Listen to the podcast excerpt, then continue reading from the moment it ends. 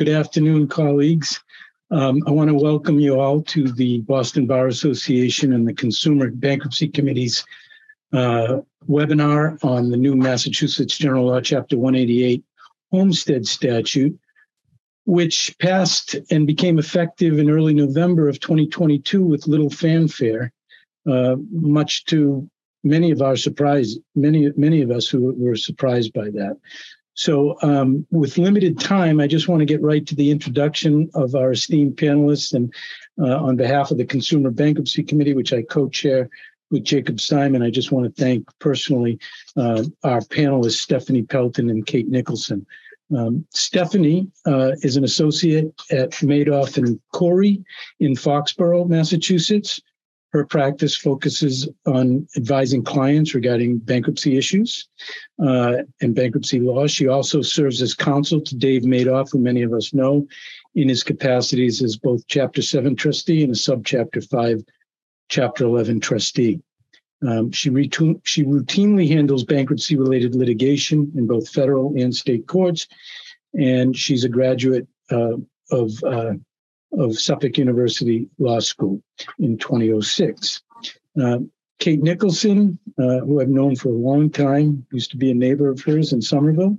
She's the sole shareholder of Nicholson PC in Cambridge, Massachusetts. Um, she represents individuals, small businesses, and trustees in all varieties of bankruptcy matters. She's a member of the ABI, the BBA, I'm sorry, the, the ABI, BBA, and she's serving as the co-chair of another bankruptcy uh, section committee on public on public service.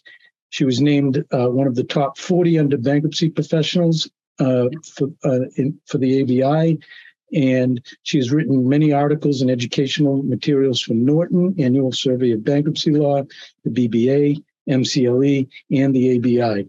She's taught she also has taught legal research and writing at BU School of Law for several years, and she's a graduate of uh, Harvard Law School. So let me pass the baton to Stephanie right away. And my final comment is that I'm going to be monitoring uh, the Q&A. So um, if you have any questions, just send them and we'll try to uh, keep this as a uh, ongoing discussion as best we can. But uh, have been warned that there are more questions than answers. So let's uh, let's let's pass it to Stephanie at this point. Thank you. Thanks, John. Um, yeah, so as John said, um, these changes to the Massachusetts homestead law got sort of rolled out without a lot of fanfare. Uh, they became effective on November 8th. Uh, they were packaged into a, an IT bond bill um, that, as far as I can tell, didn't have anything to do with homestead, but it, got signed into law with these homestead amendments. It's part of it. Uh, so you can find these amendments um, at uh, chapter 175, uh, the acts of 2022. There are sections 30A uh, through 30G. Um, and I think Kate, we were going to talk a little bit about um, you know how this this came about and maybe some of the more you know the less explosive provisions uh, that are involved in these amendments. Thanks. Um, so, hi everyone. Thank you for being here. Um, I want to reiterate: please use the Q and A. Um, this is, you know, a brand new law. We don't have any like particular expertise in it. We just we're asked to read it and tell you what we think. So that's what we're going to do. Um, but please do chime in, um, and we'll try and make this kind of as interactive as this format can be. Um, so I, I'm going to just kind of highlight some of the mm, maybe less uh, consequential um, amendments to the statute. Um, we Stephanie prepared a red line, which is really um, helpful. I'm going to share my screen just to help people kind of understand the changes that were made to the statute. Um, so the first change I'll talk about is that um, mistake was removed from the exceptions to the homestead exemption. So if you look down here at number six, right, it used to be that um, a homestead didn't protect against a judgment from fraud, mistake, duress, undue influence, or lack of capacity. And um, mistake has been removed. So that's, I think, a reasonable change, not too controversial. Um, another change that we see here, and these are terminations, we don't want to talk about that yet. Um, the change in the definition of an owner. So, unsurprisingly, and I think as we all expected, the statute now includes remaindermen as owners who are entitled to claim a homestead exemption. And this is was regarded as an omission um, from the original statute.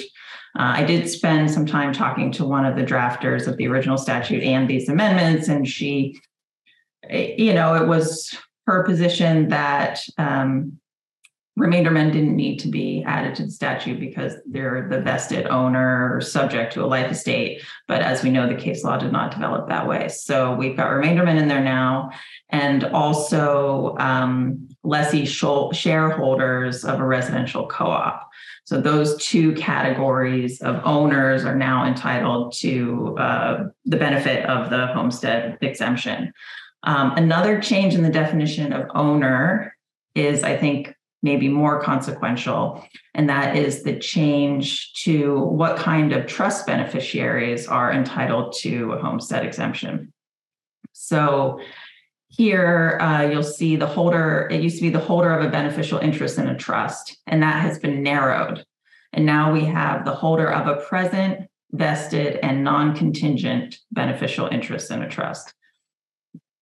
And I think this is you know, it doesn't come up too often, but it could be um, pretty significant because this is saying that um, if you have a, you know, a contingent interest in a trust, that interest does become property of the bankruptcy estate, but you're not entitled to claim an exemption in it. And even so, if you're living there, apparently, yeah. Right. Even if you're living in the house that's in a trust and you have a you know a future contingent interest in the trust. Maybe someone has to die or something you know but but you have this interest that is part of the bankruptcy estate. I believe that this change in connection with the snapshot rule would mean that if your interest became vested after your bankruptcy case was filed i'm not sure that that person would be entitled to claim a homestead. Um, and if somebody has thoughts on that, uh, please put them in the Q and A. Um, but just thinking about it, I mean, you know, we'll see if if this case if this case arises. But the the um, you know, it's kind of like, yeah, something like uh, the value of something increases during the pendency of the case, and that value goes to the bankruptcy estate. And I'm not sure would it be safe, Kate, to assume that the non-contingent beneficial interest is referring to the difference between revocable and irrevocable trusts?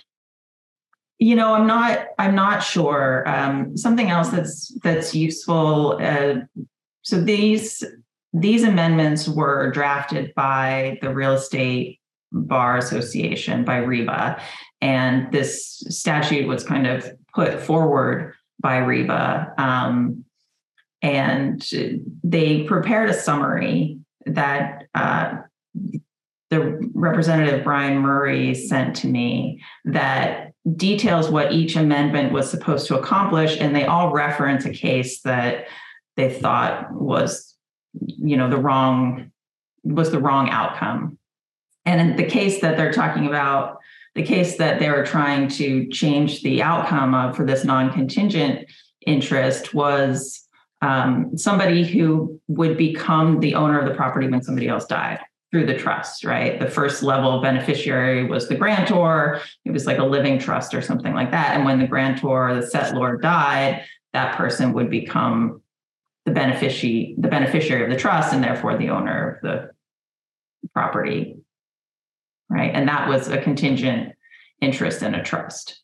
So if that person died after the case was filed, I don't know if that person would be entitled to a homestead protection. Does anybody have thoughts on that? I don't see anybody in the chat. So we'll see. It, it's something to be aware of. So that those are the changes to um, the definition of owner. Uh, another change that was made to the statute, let's see here. Oh, sorry, I'm going the wrong way. Not trying to make anyone dizzy here. Um, the uh, there was a, a case that very narrowly construed this language in section 11 of uh, the homestead statute that protects proceeds of a homestead right this is the section that protects proceeds for up to a year or insurance proceeds that kind of thing and the language prior had said the proceeds received on account of any sale and there is a case that denied a debtor the homestead exemption because the proceeds were made over to the court in an interpleader, right? So the debtor had not yet received the proceeds, and the statute was interpreted that the debtor was not entitled to receive was not entitled to the homestead exemption because they had not received the proceeds and so they re- removed this language to make clear that the proceeds of a homestead, wherever they might travel, if they haven't gotten to the debtor yet, if they're in an escrow account, wherever they are,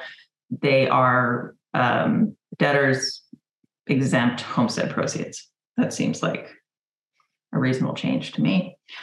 Um,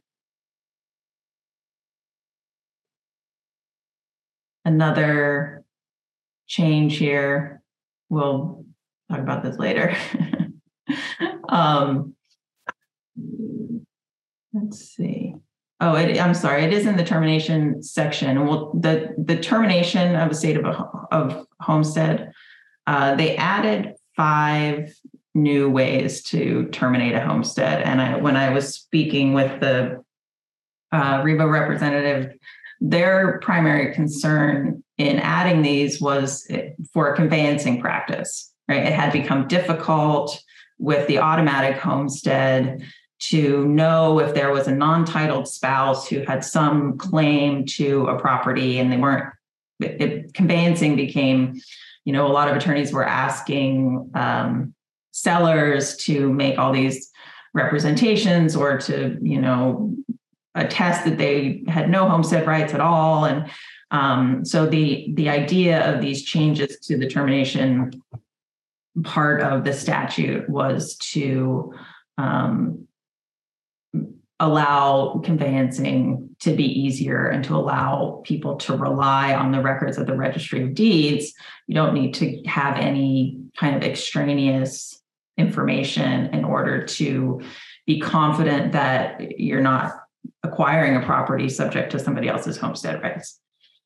Um, so we'll talk about those changes after this, but I do just want to highlight that one of the changes to the termination section up here um, at A1 is that um, here it says a deed to a non family member terminates it. Um, however, a deed to a trust, a deed to a trustee of a trust for the benefit of a grantor shall not terminate the grantor's homestead right? So if you own property and you put it into a trust and you're the beneficiary of the trust, your homestead is continues to be valid. So that's a change they made. The transfer, there was already a change um, from the 2011 amendments that the transfer between family members did not terminate a homestead. Now they're adding that the transfer to a trust of which the grantor is the beneficiary also does not terminate the homestead.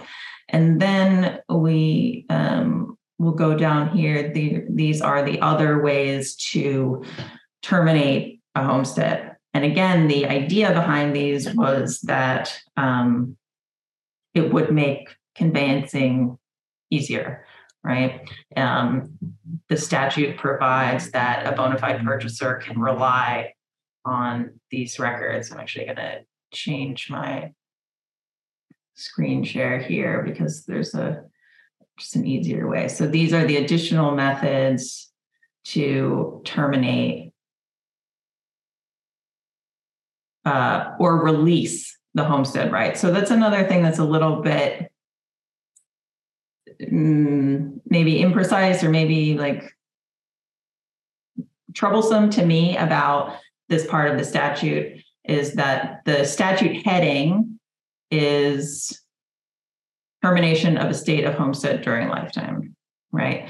But then when we talk about these, it's really not, it's so I think what's important is the termination of the estate of homestead, which would be the interest in the real estate, but not a termination of the homestead exemption. Right. So we want to be able to differentiate between whether someone is claiming a homestead right in the property versus sale proceeds, for instance. Um, and this is something that I think is not 100% clear in the statute. Um, and I wouldn't be surprised if we see some some litigation about it, given these additional ways to terminate homestead that are provided here. Um, most of them are pretty simple, right? A deed containing a recitation that the grantor is unmarried, a deed containing a recitation that the property is not a home, a deed containing a recitation that the property is not the grantor's home, right? Again, all of these things are to establish that there's no homestead, kind of latent homestead rights in the property. And then there are a couple here I want to flag a deed containing a statement certified under the penalties of perjury that there is no spouse or former spouse entitled to an estate of homestead. Um, and then again, certified under the pains and penalties of perjury, the property is not the home of the grantor's spouse or former spouse. So there are certain circumstances in which the deed will need to be signed under the pains and penalties of perjury in order to provide that kind of bona fide purchaser constructive notice um, assurance that uh, the statute is designed to provide. So for anyone out there who does conveyancing, pay attention. Uh, and then finally, this is the one that's like, wait, what? uh, a divorce judgment or decree granting ownership to the other spouse or not giving the non owner title or possessory rights releases the homestead. That's the language of the statute. And we can go back and look at that exactly. Um, shall release the homestead of a spouse who is required to convey title to the home to the other spouse, or who was not an owner of the home and was not awarded title or possessory rights. So it seems to me, and Stephanie and John, I encourage you to chime in here if you also have thoughts about this, that um, the this provision provides for an automatic release of a homestead upon an act of the probate court. Right. So the probate court enters the decree that says, you know, person A, you have to transfer the property to person B. Person A's homestead estate is released. What exactly that means, I don't know, but it certainly doesn't mean that that person's not living in the property anymore. And it certainly doesn't mean that, like, they're being bought out that they received the consideration for you know it's just it just seems a little bit like blunt to me and i anticipate there might be some you know a divorce decree can say a lot of things and people don't do it right? Yeah another question i was sort of wondering about was what would be the the operative release date you know is it the the date the judgment enters is when it becomes final non-appealable like it you know right. when it as of what date is it released? Um and again you know i, I think you touched on it but to, to what extent is it being released? Um i think it's sort of you know this this provision assumes that you know you have sort of a cookie cutter divorce where everybody's doing what they're supposed to be doing when they're supposed to be doing it. You know certainly now we've seen situations where you have people who are fully divorced but for certain reasons are still living in the house. Um so you know and i think kate you you brought up a good point about you know what about a ch- in a chapter 13 case where you know this is part of a property settlement. You're you know if you're trying to to discharge it as a property settlement but then you've got this language that says it's been released what you know what does that mean? Right. Can you like record another one? You know like i don't does it relate back if you do? uh, yeah. But could you get another one or you know so a situation that i imagine is this divorce judgment enters, the property hasn't been transferred yet, and and the person who's supposed to transfer the property and maybe like get consideration for the property files bankruptcy, are those proceeds that the person is entitled to receive under the divorce agreement exempt? Since the the statute kind of automatically releases the the homestead upon the the decree. Right. And, and or maybe it doesn't. I don't know. That's the way I read it. but Well, know? and in, in that situation, you know, if you you have the you know spouse A who was the titled spouse and who was supposed to convey it and then didn't, and then they've you know they filed a bankruptcy. If they want to assert an exemption, you know, wh- whose exemption are they asserting? Is Right. it is it theirs? Um, you know, because also un, under other provisions of the homestead statute, an ex spouse is not included in the definition of a family member. So if the divorce is final, then your ex spouse is, is not a family member. So, uh, you know, I, I don't know who's who's entitled to claim that exemption and, and to what extent. That's confusing to me. I don't know. So I think, you know, of the, I think that of the amendments that I've just kind of gone over very briefly here, um, I think the limitation on the exemption for the trust beneficiary and the seemingly kind of automatic release of the homestead in the context of a divorce are going to be two areas where we will need further guidance from the courts. So, and then uh, kind of what in our discussions we decided or the the most significant change to the homestead law um, is a change in how the homestead exemption can be allocated among tenants in common or trust beneficiaries. Um, so uh, Stephanie is going to talk about that. Everybody should get out their calculators. Um, Yeah. But I just want to just say quickly that based on kind of the conversations I've had with people about this law and um, and the REBA summary describing what the intent of the um, the changes, it seems like it may have been an error. Like it, the change was made that that they weren't intending. I'm not. I'm not sure. So we'll just have to kind of um, figure out where to go from here. Stephanie. Um, okay. So yeah, I I think um no, I'll put it up here when I'm talking about. Um so to me, sort of the biggest bombshell here um, was the change that they made to how the homestead exemption gets allocated, as Kay said. I think it's really interesting that with respect to the automatic homestead exemption, they left it unchanged. so um, here, you know, with respect to homes that are owned by multiple owners as tenants of common trust beneficiaries, the automatic homestead exemption is allocated among owners in proportion to their ownership interest. So the homestead is based on ownership, not occupancy.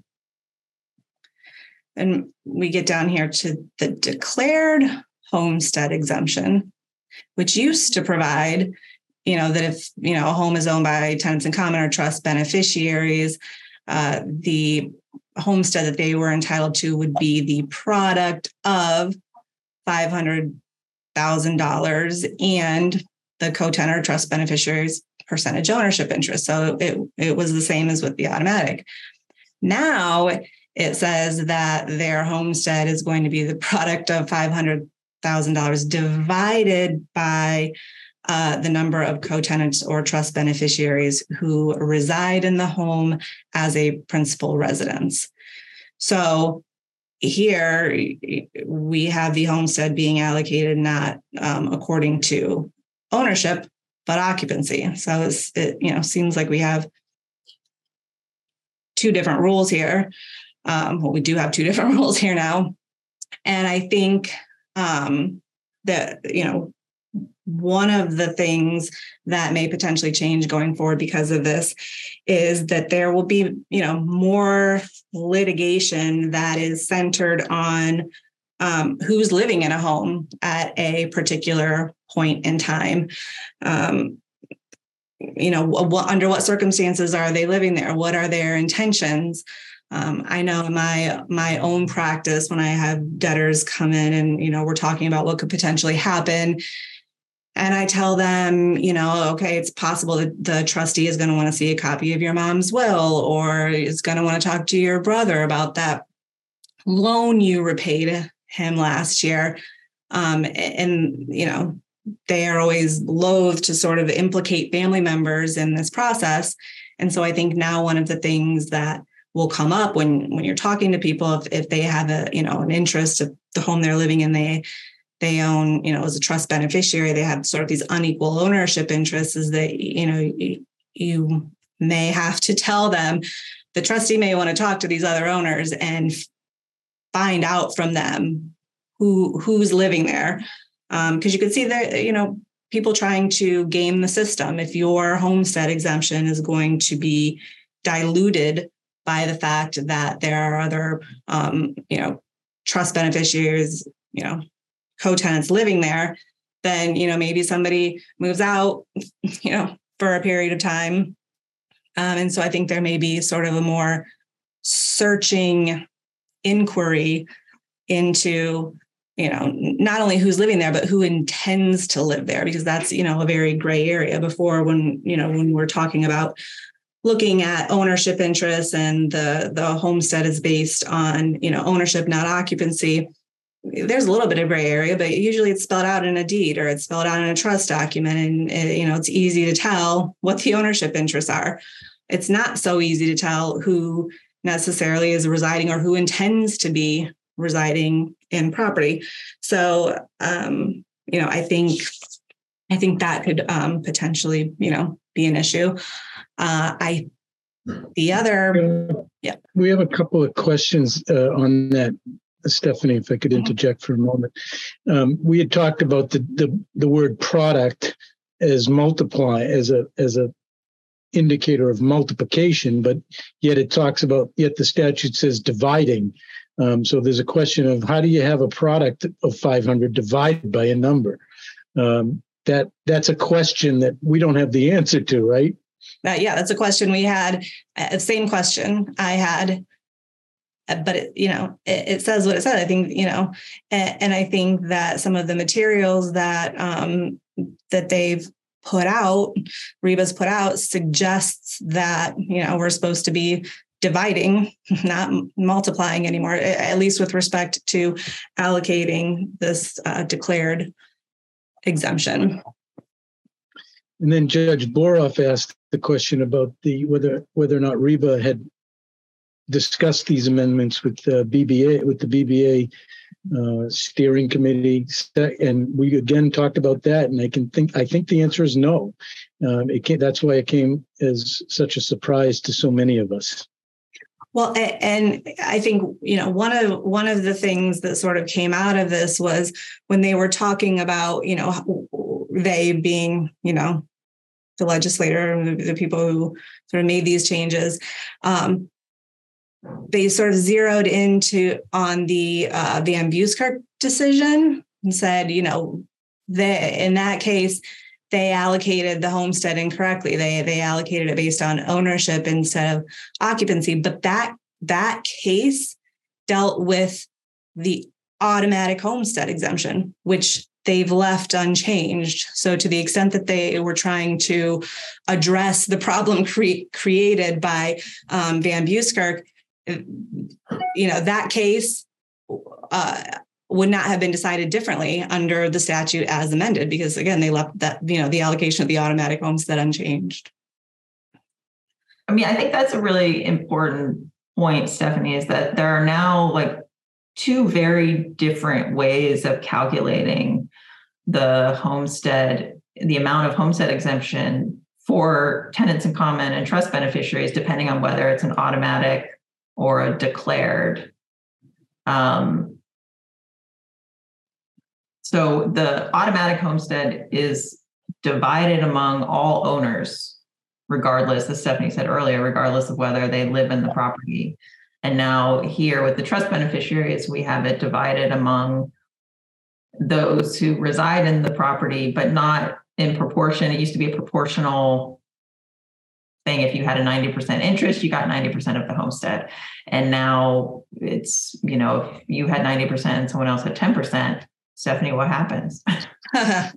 so um, this I, I can't hold numbers in my head so i love m- my spreadsheet so um, trying to work this out and, and i will say um, you know this this we're assuming we have a house it's owned it's tenants in common it's worth a million dollars that we have these people siblings um, who have these you know sort of unequal ownership interests. Uh, and I will say that you know this is this is sort of loosely based on an actual you know trustee case we had where you know it, there were these five siblings who inherited this house and and they had unequal ownership interests. And at any given time at least three of them you know appeared to have been living there but they all sort of cycled in and out. But in any way in any event so let's say we have a house that's worth a million dollars these are the owners these are their these are their percentage interests so this is the, the value of their interest in the absence of liens. So the way that the declared homestead was calculated before the amendments, you know, when we are, you know, dividing by percentage ownership, the, these this is these are the exemptions that that these respective owners would, would have been entitled to. Now, the the extent to which they are entitled to, uh, you know, a, a homestead is dependent on who else is living there with them. So you can see for these these people down here who have sort of these smaller interests, this works out great for them because you know they go from being limited to you know 5,000, 20,000 to you know at a minimum, even if all five of them are living there, they get a hundred thousand. Um, you know, but when you get up here to these people who have sort of the, the larger ownership interest, their exemptions get diluted until, you know, the point where people start moving out. Um, the, the person who's going to have the most trouble here is, is this person who's got the sort of 50% ownership interest because in order to get back to, to where they were with their $250,000 exemption under, you know, the prior to these amendments, they got to be living there with only one other person. But um, if there are, you know, two, three other people living there with them, then the value of, of their homestead exemption goes down. Um, as you can see, you know, if if this person is is the only person living there, then that it works out for all of them in that case. But um, you know, you you do have the potential here for people who to you know have the value of their declared homestead diluted. And and again, I think this is where we're going to have some issues with people really doing more sort of searching investigations into who exactly is living there, living in the home. Um, and I think the uh, the other area where this is going to be kind of a big deal in in bankruptcy is uh, the lien avoidance analysis. Uh, because under section 522 of the code, it says the debtor can avoid the fixing of a judicial lien on an interest in property to the extent that it impairs an exemption to which the debtor would have been entitled. And the lien is, you know, considered to impair the exemption to the extent that the sum of the lien, all other liens on the property, and the amount of the exemption that the debtor could uh, claim if there were no liens on the property exceeds the value of the debtor's interest in the property. So I tried to um, play this out here a little bit. So this example, we've got our same sort of five siblings here and let's say that you know they get they acquire titles tenants in common home's worth a million, say there was a pre-existing reverse mortgage of, of 200,000.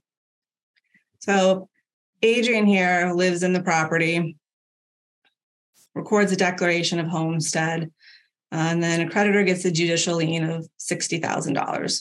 So Adrian files a chapter seven, asserts the, the homestead, declared homestead exemption, seeks to avoid the lien. So prior to the amendments, this is what the 522 analysis would, sort of look like. So we have the value of the, ju- the judicial lien, that, you know, um, first mortgage that's there, that consensual lien. And then this would have been the value of the homestead prior to the amendments, 250,000. So as a 50% owner, the, you know, their ownership interest is worth 500,000. So it exceeds that. So the, the lien would have been avoidable to the extent of $10,000.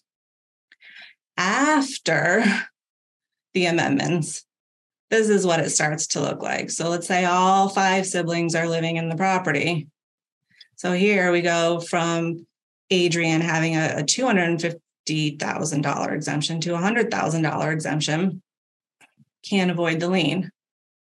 Um, there are four of them living there, and Adrian's only got $125,000 exemption. Can't avoid the lien. Three of them living there again, can't can't avoid it. Get back to the point, you know, it can only be Adrian and one other person living there to get to the same result they would have had, you know, prior to the amendments. And then if Adrian alone lives in the property, then the lien is entirely avoidable.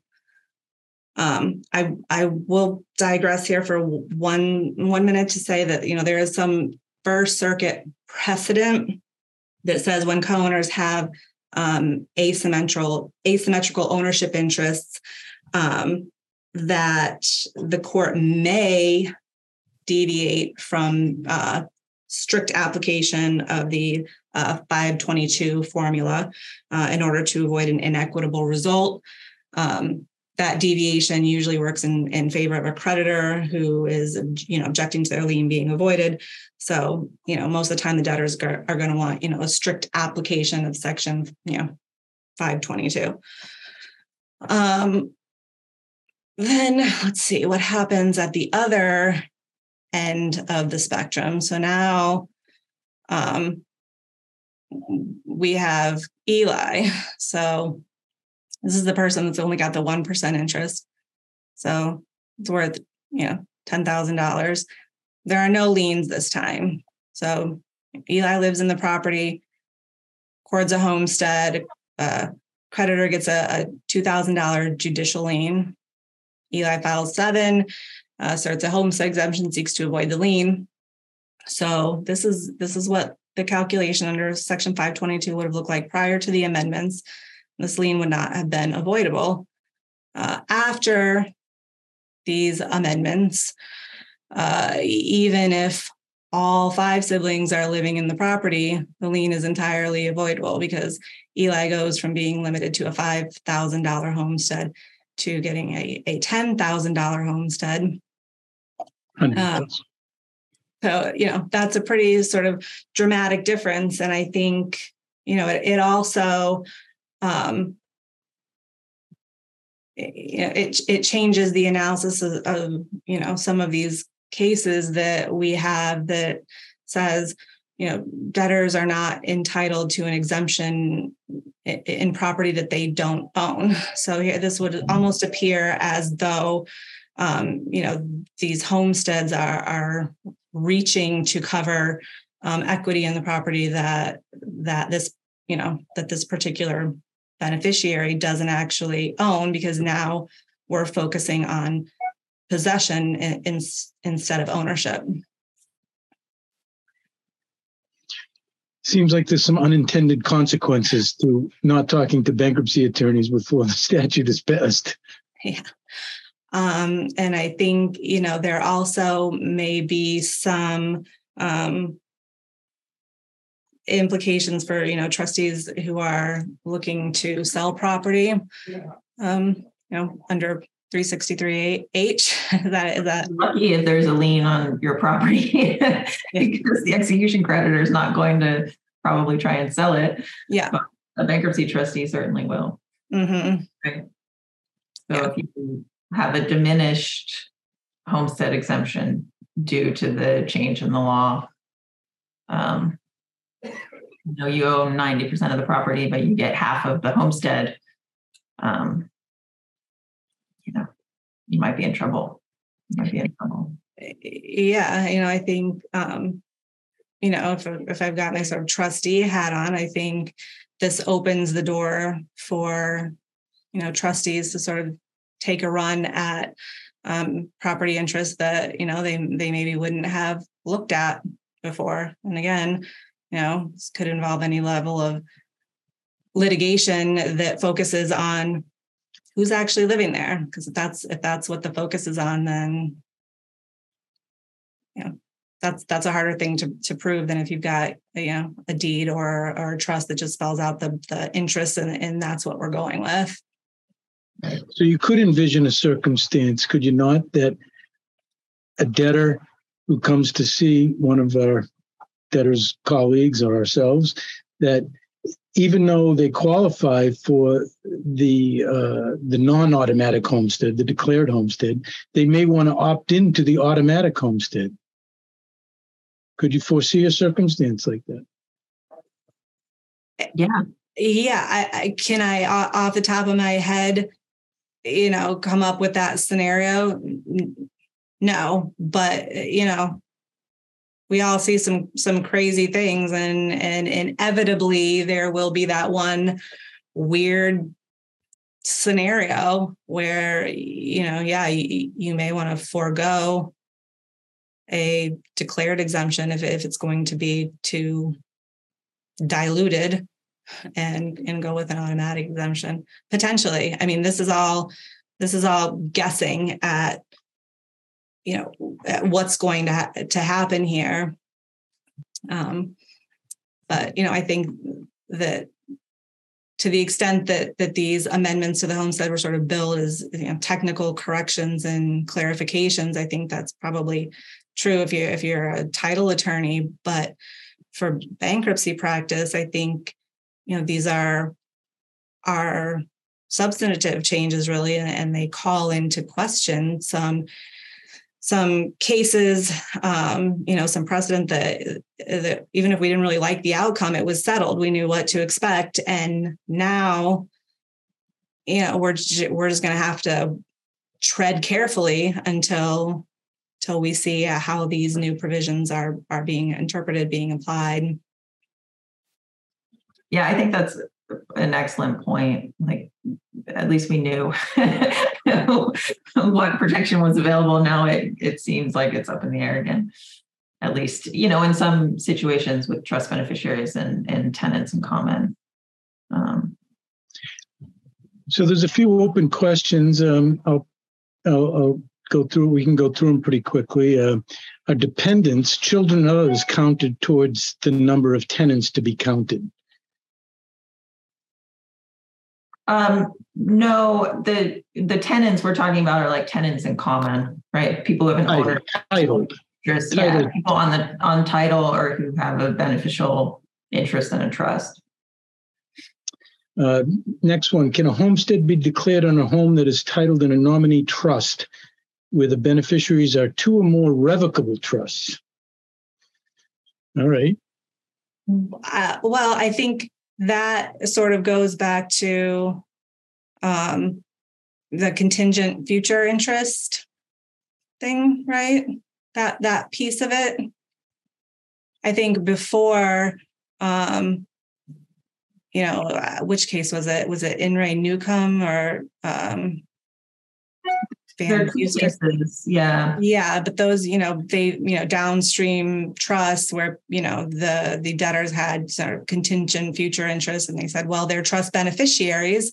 So yeah, they're they're included in the definition of owner, but now that they have been expressly excluded from the definition of owner, I think the answer to that question is, you know, different now. And probably no if it's if it's revocable. I mean, I don't do trust work, you know, so it, it back you know, case to case, but I'd say maybe not. No. I mean, is, is the rev, I don't, I don't, I also don't know enough about trust, but I don't, is an interest in a revocable trust necessarily contingent? I think not. I think it would depend on what the, the language, the trust language, yeah. said, right? Even if the trust is revocable, if under that trust you have a present vested interest. I mean, but that's another question that you can certainly imagine being litigated. Uh, Amy Lippman White says that the REBA disagrees that you can stack elderly homesteads up to a million. And uh, bankruptcy court, so that's a question than a statement that she says that the bankruptcy court disagrees with that interpretation. Um,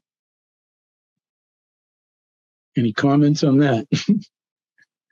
Uh, yeah, you can. yeah, yeah, you can.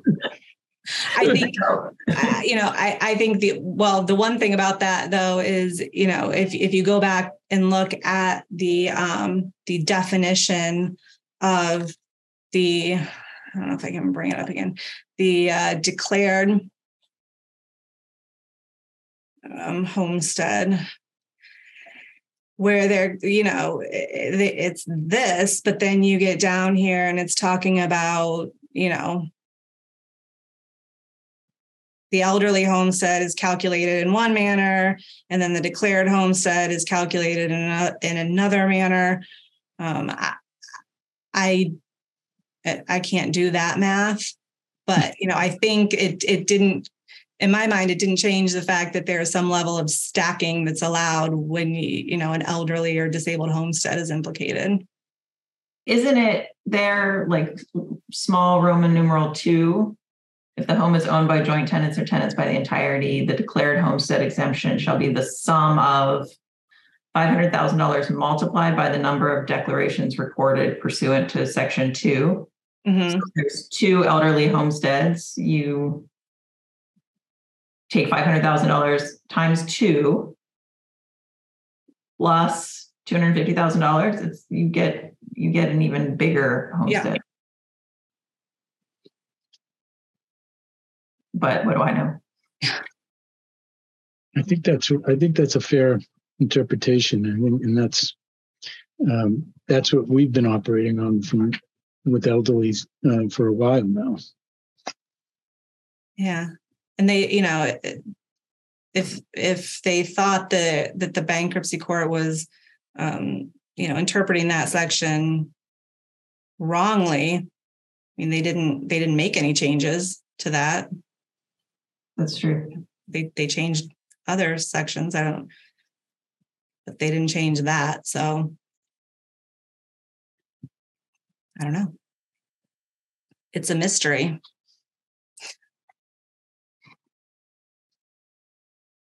We have any other questions?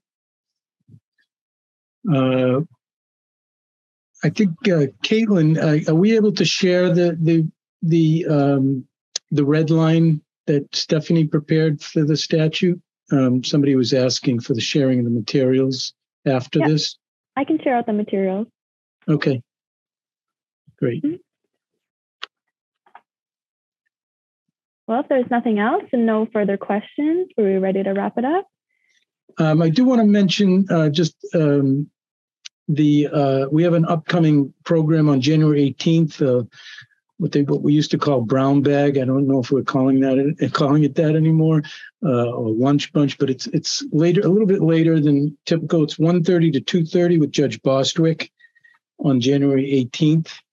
Um, and um, those are usually pretty informative for us practitioners. So please uh, attend. Uh, I see one more comment from Don Lastman. Uh, he believes that the elderly is 1 million, not 1.25, as, a, as the rest of the statute says no individual exemption can exceed 500,000. I believe that's right. Well, can I say something about that? Sure. Great. I mean, I, I've never pressed this, but um, and I've never seen a homestead exemption allowed in excess of a million dollars. But the statute does say, provided further, that, that no owner who declares a homestead acting individually shall be entitled to claim an exemption of more than $500,000. So I wonder if in a joint case, two elderly debtors could get that extra $250,000. Or else, why is it there? Yeah. Thinking outside the box, Kate. Very good. Just a little Thank bit. you all. We just did this, right? 10 years ago. I think after we get some case law, this will be an MCL, I mean, not an MCLE, but this will be a, uh, a longer, a longer webinar. Uh, you know, and it won't take long, I suspect, to have some case law. Yeah. Well, you know, I, just in closing, I, I will say, you know, we we have in the past had bankruptcy judges, you know, refer to this homestead statute. I think, I think it was uh, retired Judge uh, Hoffman just described it as a, a, statute of teeth cracking complexity. Um, the late Judge Hillman called it a complicated web of defined terms and cross references. And I, I don't think these, you know, uh, amendments did really much to to fix that. For sure.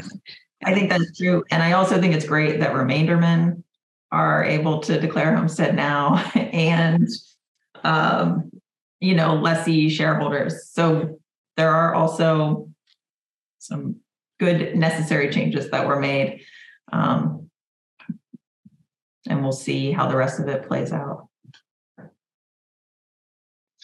Well, thank you, Kate and Stephanie and Caitlin. Appreciate all of you. And thank you to the attendees as well for participating. Thank yeah, and you. thank you on behalf of the Everyone. BBA. Thank you. Bye, everyone. Bye.